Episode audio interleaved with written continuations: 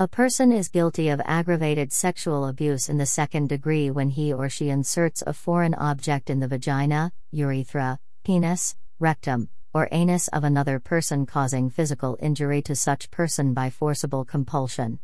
Actions performed for a valid medical purpose will not violate the provisions of this law. If a person is found guilty of aggravated sexual abuse in the second degree, he or she will be charged with a Class B felony. A skilled NYC aggravated sexual lawyer can help you get the results you need. Aggravated sexual assault inserts a finger slash physically helpless 130.701b.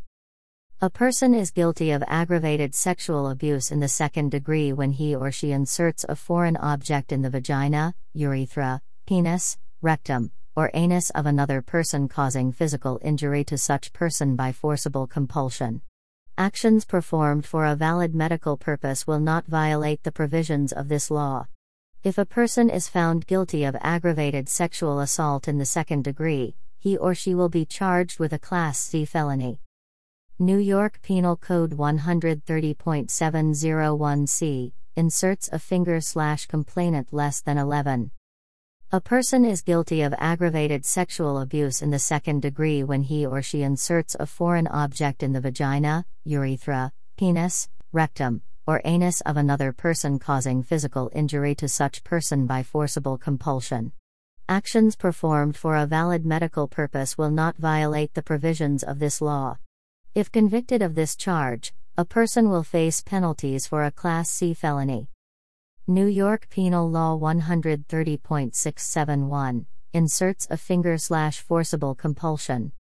A person is guilty of aggravated sexual abuse in the second degree when he or she inserts a finger in the vagina, urethra, penis, rectum, or anus of another person causing physical injury to such person by forcible compulsion.